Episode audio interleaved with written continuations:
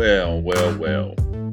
The ruler is back, and in this space, I am the ruler, Jason Jones, and this is the Ruler of the Court podcast, brought to you by the good folks. folks excuse me, I said folks. I mean the good folks of the Basketball Podcast Network. How you doing, everyone? Uh, happy, um, I guess, bye week to the Super Bowl for everyone out there. Um, congrats, I guess, to all the Bucs and Chiefs fans. As a, uh, Raider guy myself, uh, either I watch Tom Brady win another ring, uh, or I watch the Chiefs win another one, which is uh, so.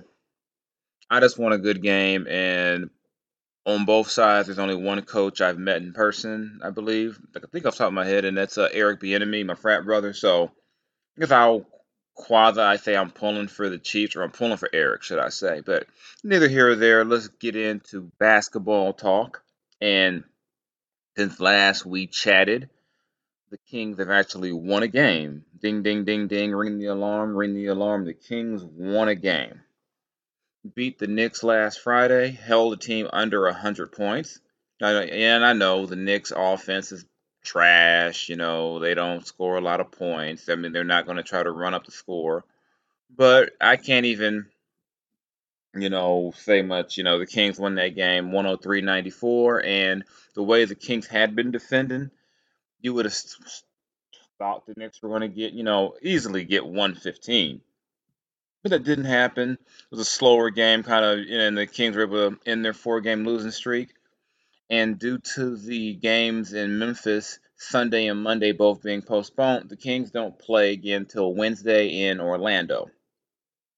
You know what that means? Practice time. Yes, yes, yes, practice time.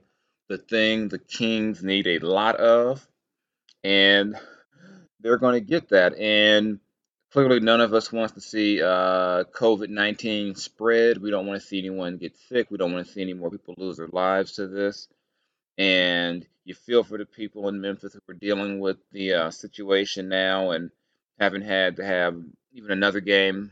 They had they had three games postponed um, before this, and then it was announced on Sunday they have another game postponed. So they're going to miss at least four games due to this. And you just hope everyone comes out of that okay, healthy, and that no one associated that either on the team or related to anyone connected to the team is you know, gravely ill or loses their life to this. But from a King's perspective, this has this is I don't want to call it say COVID the gift or a blessing in disguise. I don't like using that term with this, but this is a team that needed practice time. They probably needed to you know get a break, and that's just the nature of the schedule this season. There's going to be some times where you're going to get some unexpected breaks, may because of the team you're playing against might be dealing with issues, or you might get them because team your team has issues, and right now the Kings are benefiting because they're gonna they were able instead of playing today, they were able to get some you know rest and film time Saturday, and come back and have a practice on you know on Sunday. And today, today, obviously, I mean Sunday is when I'm recording this, and so they were able to get. They're going to get that. They're going to get a chance to get to Orlando early you know, so they can have two full nights there, get a chance to adjust to the time change, and things that something you don't normally get to do, especially this this stage of the season. You know, get some time to rest, relax, get their bodies acclimated before they have three games in Florida and then a game in New Orleans. You know, now this six game trip is a four game trip, with the first three games being in Florida. And I'll touch on some Florida stuff later, but what can the Kings get from this little break? Couple of things. Like I said, one is rest. Uh, to try to end this losing streak, Luke Walton is playing his starters more minutes than normal. You see the bench minutes have declined significantly for guys like Corey Joseph. Um, Manya Bjelica is not in the rotation. Hassan Whiteside is injured, so you're not getting any minutes from him, obviously. But the rest will be good for those heavy minute guys. And just the repetition and the detail into fixing what's gone wrong this season. I think that's going to be a good thing for the Kings. It's going to be, a, you know, anytime they can get more work in, the better. Because as we've seen most of January, they need a lot of work on the defensive end. A lot of work. So I'm seeing this right now as this is a chance for the Kings to get this unfortunate situation and make it a positive by getting that extra work in. They need work on some things, mainly you know work on defense because that's where the big issue is for them. We all know it.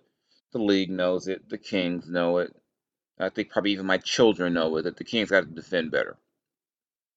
So, that being said, we'll see what the Kings do with this these you know extra few days. You know, instead of having a three games and four night situation on Wednesday, they should be well rested and ready to go against Orlando, a team they probably should want to play, given how Orlando spanked them in the NBA bubble last year to put a dent in their playoff hopes. You know, maybe some of those guys remember that, and that could be a little fuel to get them going. I mean, anything you, you need or you, you can use to get motivated, I'm for it. So let's just see how that goes. But just looking ahead, a couple of things I wanted to look at. You know, as far as the Kings and what really makes them go. And I've been big on saying this, you know, this team needs De'Aaron Fox to be aggressive all the time. This team needs De'Aaron Fox to be that guy. And still believe that. I know De'Aaron knows that. Everyone knows that for the Kings to be a competitive team, they need De- De'Aaron Fox at his best, or at least being aggressive and attacking. So, but what I want to uh, look at or examine right now is Harris. Uh, De'Aaron may be the Kings' best player or the most you know best player, but perhaps the most important player is really Harrison Barnes. And you know, hear me out on this. I don't think this is revolutionary thinking. I don't think this is something that you know is shocking to people, but I really believe you know, especially looking at the way this streak ended, but with Harrison Barnes having a good a good game, is that this team really does go as Harrison goes. And you know, he's it's you talk to guys on the team, they would tell you Harrison's a leader in, in the locker room. He's a steadying presence. He's a veteran. He does all those things you like and you need in your locker room. But the Kings need more than just the locker room from Harrison, and the numbers bear it out. In the Kings' six wins this season, Harrison Barnes is averaging 19.3 points, seven rebounds, 4.8 assists you know, shooting 41.7% from three, 48.8% overall. And he's taking 13.7 shots a game in the wins. So he's aggressive, he's involved, he's involving teammates, he's doing a little bit of everything, and he's averaging five free throw attempts in those games. So he's getting to the line as well. So, and like I said, and that's in six wins. Harrison's averaging 19.3. Let's look at the 10 losses the Kings have had this season. In 10 losses, Number one, Harrison's only shooting the ball 9.6 times a game, so less than 10 attempts in games they lose. So you're not seeing the same, you know, level of aggressiveness on offense in the games they lose. Harrison shoots 46.9%, basically 47%. Not a big drop off in his shooting percentage, but the number of shots goes down. And he averages only 13.9 points in losses the assists go from 4.8 to 2.5. So, I mean, only one rebound difference from seven to six. But I think you look at the the the, the results. This team's fortunes, you know, really do hinge on Harrison. I mean, I think De'Aaron is still number one in terms of priority of guys. You need to be aggressive, but I think right now, you know, n- you know, no hyperbole. Uh, Harrison Barnes is right now probably their second most important player, just because he's the he's a veteran. He's been through this more times than most of those guys, so you count on him to know how to handle some of the tough situations they come across. You know, he's been through the playoffs. He's won a championship, so he understands like the level of pressure and the level of execution it takes to be an elite team. So I think you do put a lot of focus and emphasis on what Harrison's doing. And like I said, the numbers bear it out. Uh, you know, Harrison was asked about his own, you know, his uh, how he played on Friday, last Friday night, and he said, you know, his preparation didn't change, his process didn't change, just made more shots. True, you know, no, no, definitely that that that is part of it. You know, it's kind of one of those. Of course, yeah, he made more shots, but he also took he took the shots, and that's what the Kings really need. You know, he had 21 points, eight rebounds, seven assists in that game to end against the Knicks to end the losing streak. So that's what they need. They need Harrison at. They need that constant aggression offensively. Said, even if the shots aren't falling, they need to know that he'll from his spot he can put pressure on the defense, and that's what he did against the Knicks. You know, he took you know, and no one's asking Harrison to be you know a crazy volume shooter. He only took 13 shots against the Knicks, but made two threes, he was uh got to the line nine times, made nine of his ten free. I mean nine of nine, not nine of ten. Made all nine of his free throws. Season high in free throws made for him. So you know that aggression was there. And I mean, like I said, we harp on De'Aaron and his aggression, but Harrison really might be the second most important player in terms of setting the tone for this team. You know the way guys play off of him, and think Luke Walton made a good point about that. He said essentially Harrison's involvement in the offense is a three pronged uh, situation. One, you know, the coaches have to call more stuff for Harrison you know, to, to get him involved, to get him going. Another part of it is is that Harrison has to uh, call you know, call for the ball more himself as well. You know, demand the ball and I think I think a great spot for that to be is when teams are making runs and Harrison has a matchup favorable. Get Harrison on the block. Harrison's the best post player right now. You know, I know you would you, believe eventually Marvin Bagley is going to be that guy, but right now, in terms of trust, I think Harrison's the guy they got to go to in a situation that they need to try to get a good look. So that would be one option I believe the Kings could look at when it comes to Harrison demanding the ball. And thirdly, he said it's on his teammates too to find him. So you you know, it's a three. No, not. I don't think one is more important than the other. I think they all need to work together.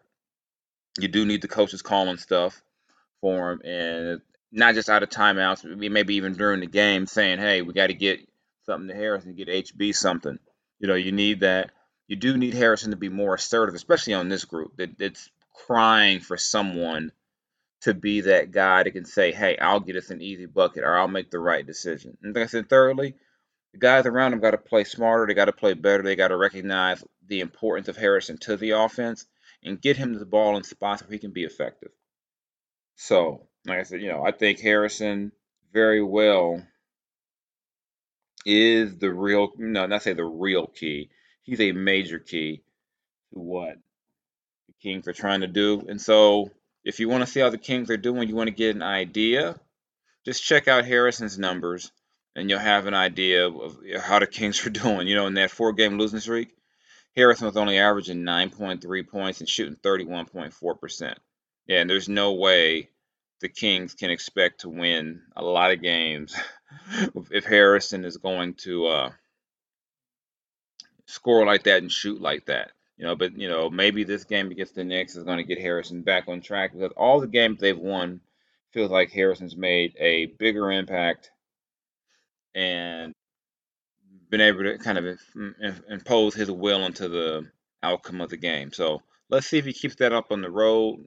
You know, you need your vets probably more so on the road to be steadying, even though there's no fans. Uh, well, maybe there might be some on this trip. But you know, you're not going to be, you know, because you, are going to be in Florida and Louisiana, but we're not talking about packed houses. You know, so so maybe the steadying part isn't as necessary, but Harrison Barnes' contribution is definitely necessary and a big part of what the Kings want to do.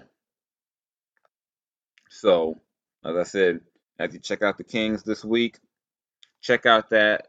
You want to get an idea how the Kings did. If Harrison Barnes had a good game, odds are the Kings won. If he didn't, odds are they lost. Don't want to put all of it on Harrison, but can't deny there's a correlation. And now moving on from Harrison Barnes to another starting forward on the Kings, Marvin Bagley III. Uh, a lot of ways, Marvin is everyone's favorite target. That's because he's Marvin, he's not Luke, you know, all the stuff, you know, Marvin's dealt with the injuries, but I'll say Marvin has there has been a noticeable improvement in Marvin's play of late.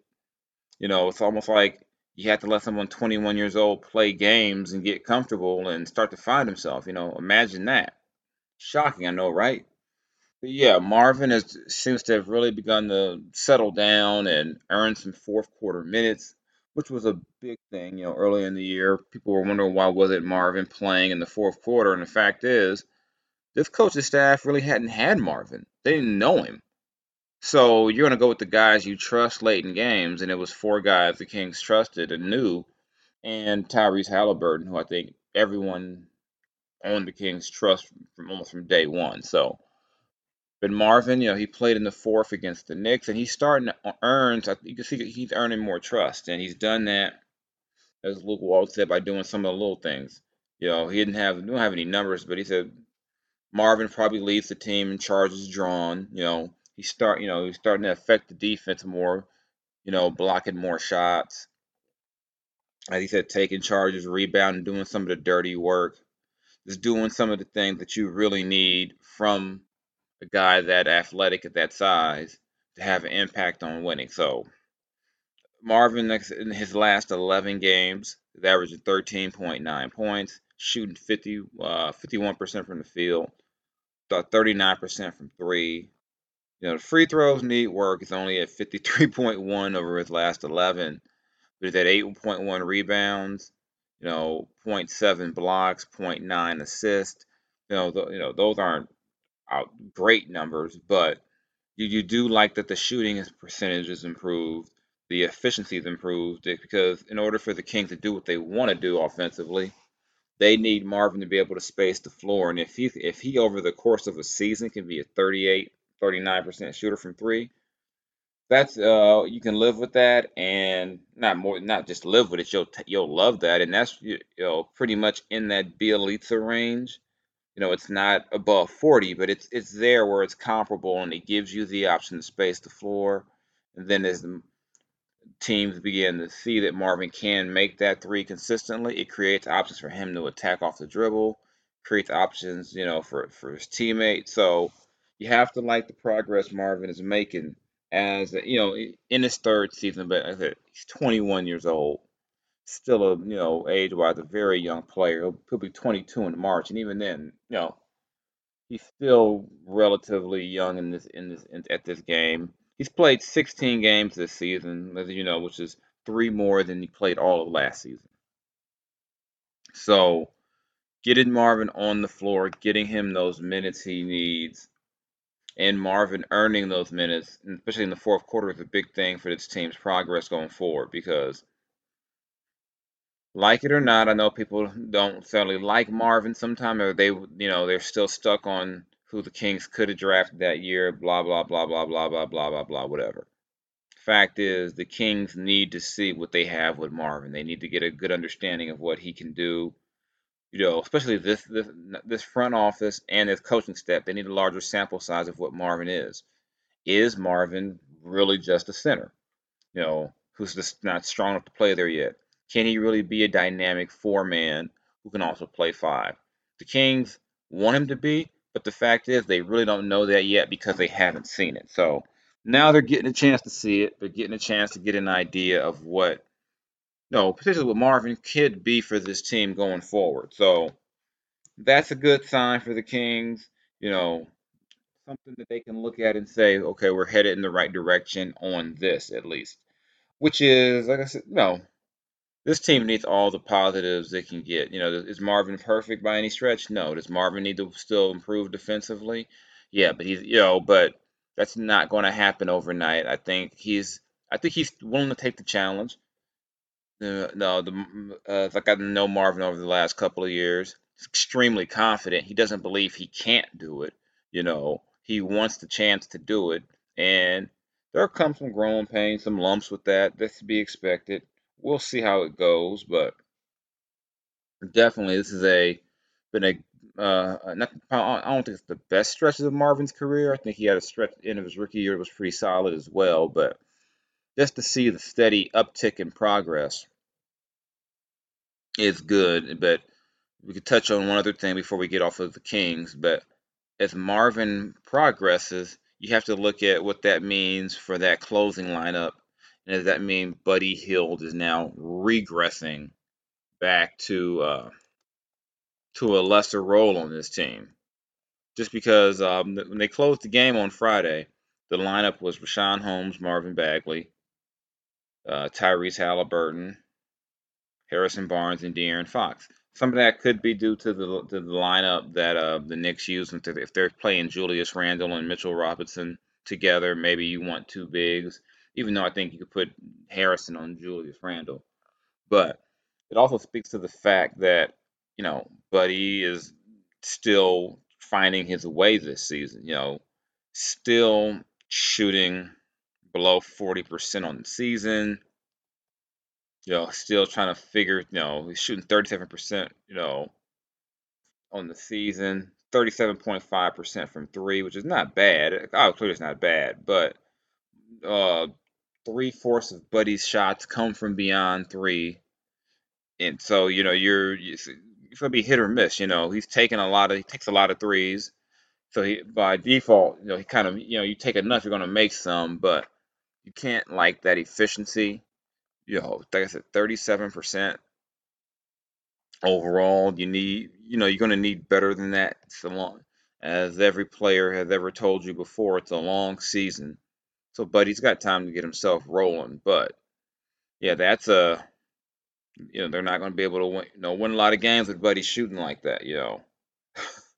you know, in their wins. Oddly enough, Buddy averages a little more in losses than he does in wins this season. He's only averaging overall a cool 14.9. And of course, the Kings did not, you know, even though Monte McNair, the current GM, did not give or sign Buddy to this, this contract, you know, he's not, you know, you don't want to pay over $20 million for 14.9 points from a shooting guard if he's not going to be giving you that Klay Thompson elite level two way type defense. And that's not what Buddy's going to give you. Buddy's going to try hard, but we're never we're not going to mistake him for, for Alvin Robertson or Kawhi Leonard or Paul George out there. So you you you wonder if as the shooting struggles continue, are you know, is the coaching staff going to lose faith in Buddy, keeping him out there for long stretches in the fourth quarter? And we saw this last season, and I think Luke Walton took an unfair amount of heat for not playing Buddy in some of those fourth quarters. You know, but I think when now that you have Halliburton, people seem to, you know, you know, if you want to believe, if, if Twitter timeline is a true gauge of how of sentiment, which it's not, you know, but you do you do see people saying, well, maybe Buddy shouldn't play late and it should be Tyrese and De'Aaron back there. I don't think you can throw Buddy away you know, but I do think as Marvin progresses, and you definitely need Richaun out there for his defense, someone's not going to play in that closing lineup. And right now, it would appear to be that Buddy's going to be the odd would be the odd man out if the if this trend continues. So watch out for that. Be on the lookout for that. You know, because I'm pretty sure if that that does become a, a, a normal thing where the backcourt is Tyrese and De'Aaron, and you and they and the Kings stick with their you know their starting front court with uh Holmes, Bagley, and Barnes, you will start to hear the whispers of unhappiness. I believe. I do believe people will stand. You you will see the media speculation of is Buddy Hield on the move? Does anybody want to make a move for Buddy Hield? I think you'll see that stuff. So just keep an eye on that. I don't think it's anything to jump over, get overworked about right now. But if Marvin continues to improve and Tyrese continues to be what he's been most of his rookie season, this is going to be something that's going to come up a lot. I'm not on the you got to bench Buddy, you know, train. I don't think I'm not on that train. I don't believe it. You get, you have to go to that extent at this point. I don't think Buddy starting is costing them games. You know, and I don't know if you really want to take Tyrese from that second unit just yet because it, the team to have so much trust in him in that role. So it's going to be interesting to see how this goes. Again, it's crazy how everyone's future is tied together. As Marvin gets better, does that that that impact Buddy? As Tyrese gets better, what does that mean for De'Aaron? You know, does De'Aaron play off the ball more or less? You know, there's a lot to look at. You know, so to be on the lookout for that as as a trend or something to follow as this season continues. I do this for us, stuck on the grind, trying to elevate. I'ma stand as a man, never above you. Before we get up out of here, you know, we, we got to talk about, you know, my favorite, you know, musical art form, the art of rap.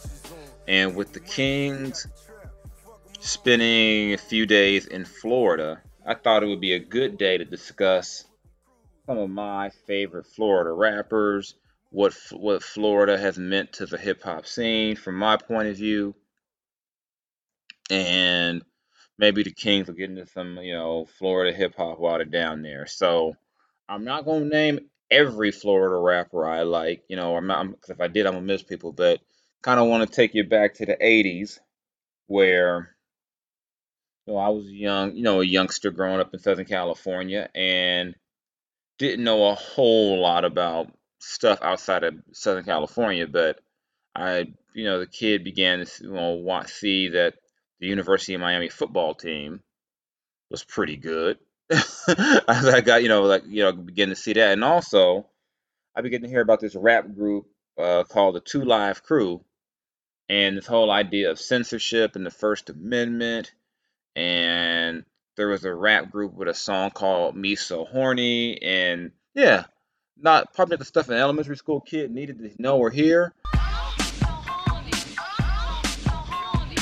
But the fight that Two Live Crew had about censorship and freedom of speech and musical expression paved the way in a lot of ways for the kind of hip hop we listen to now. You know, before NWA jumped out and took it to another level and they got the heat of the FBI and the media and the government and all that it was the two live crew taking a lot to who went through that battle. You know, shout out to Luther Campbell and the crew.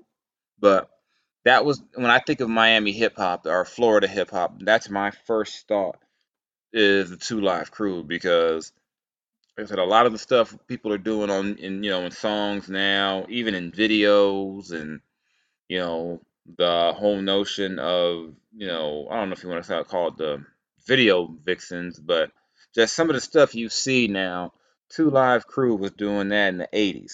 So I want to shout them out just for being, you know, like I said, trendsetters. They paved the way for a lot of people. Like I said, I don't know if my favorite group from growing up, NWA, could have been NWA if there hadn't been a Two Live Crew.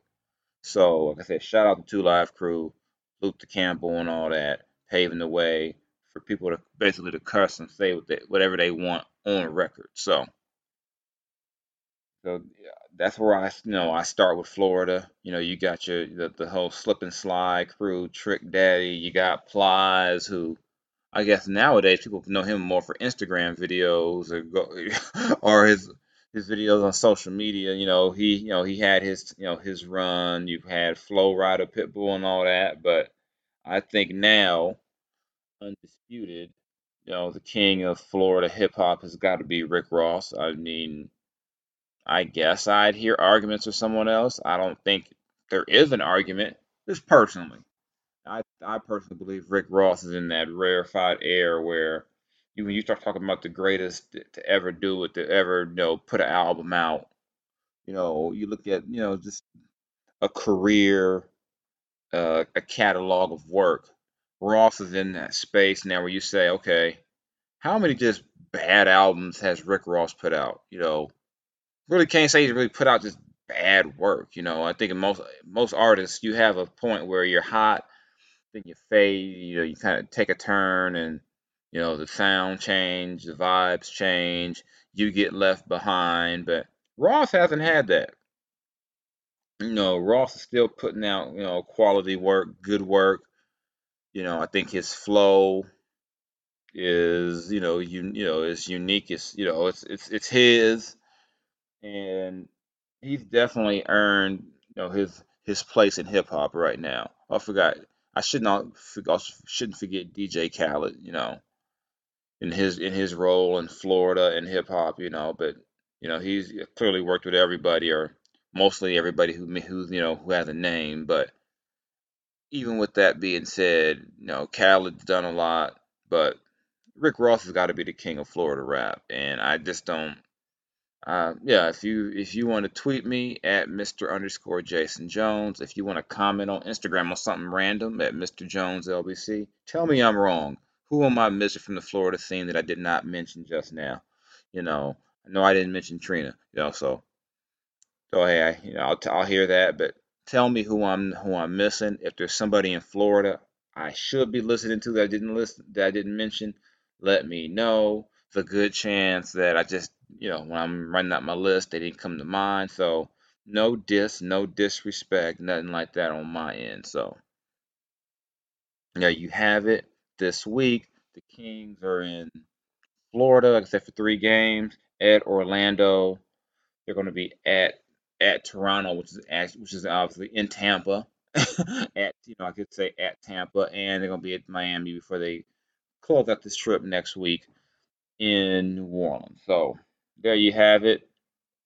Kings are by the time you listen to this, they will be still on a one game winning streak. So enjoy that because by the time I'm back, I don't know what I'll be able to say about them. So there it is. This has been your latest edition of the Ruler of the Court podcast. I am your host, Jason Jones of The Athletic. Again, you know how to find me on social, Mr. underscore Jason Jones on Twitter, and Mr. Jones LBC on Instagram, where I've got all the Bernie memes you want and then some. You can send those to me too. I might I might post those as well because I'm I'm corny and I find the Bernie memes hilarious. So you guys be safe out there. You be good. Catch you next time. I'm gone.